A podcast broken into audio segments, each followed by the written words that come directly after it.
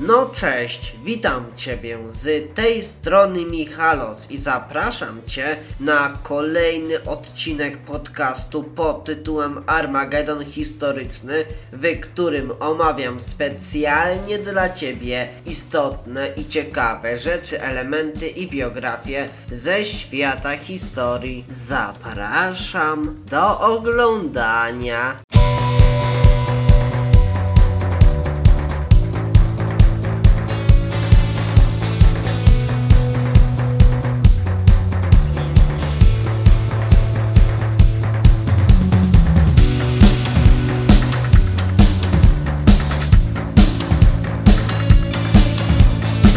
A tematem tego odcinka będzie działalność Józefa Piłsudskiego przed wybuchem I wojny światowej. Analiza polityczno-militarna doprowadziła Józefa Piłsudskiego do wniosku, że w nieuchronnie zbliżającej się wojnie teatrem działań staną się z pewnością ziemie polskie, w tym Królestwa Polskiego, a właściwości geograficzne tego terenu nie pozwolą Rosji na obronę całego obszaru i ograniczą się do linii Wisły i Narwi, pozostawiając lewobrzeżną część królestwa właściwie bez obrony, a wkroczenie na teren kadrowych oddziałów Wojska Polskiego z Galicji nie powinno więc, przewidywał jak Piłsudski, napotkać silnego oporu rosyjskiego. Stać się natomiast mogło hasłem do ogólnonarodowego powstania i masowego napływu ochotników do oddziałów kadrowych, które w rezultacie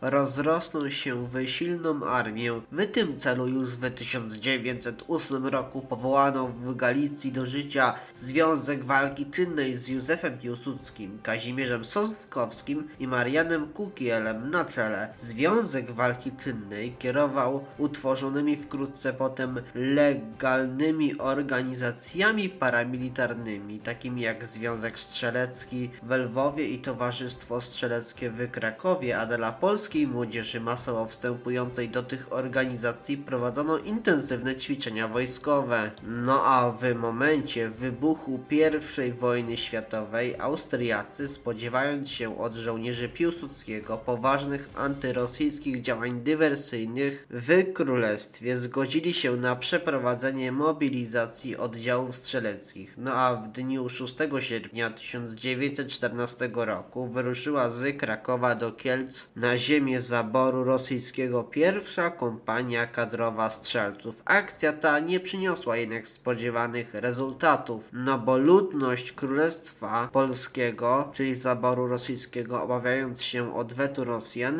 nie przejawiała entuzjazmu na widok polskich oddziałów, a liczba ochotników okazała się bardziej niż znikoma, a rozczarowani Austriacy zażądali od Piłsudskiego złożenia dowództwa i wycielenia jego żołnierzy do armii austriackiej. Niestety ten odcinek dobiega już do końca, więc bardzo Cię proszę o udostępnienie i polecenie tego filmu innym osobom za pomocą Wola na Facebooku czy za pomocą innego narzędzia. A tak w ogóle zachęcam Ciebie do zostawienia łapki w górę i komentarza pod tym filmem oraz do zasubskrybowania mojego kanału YouTube, do zaobserwowania mojego konta na Instagramie o nazwie Michal Michalos, a także do zaobserwowania podcastu pod tytułem Armagedon Historyczny na swojej aplikacji. Z góry dzięki za okazaną pomoc. No dobrze, to do usłyszenia w następnym odcinku. No to cześć, pa.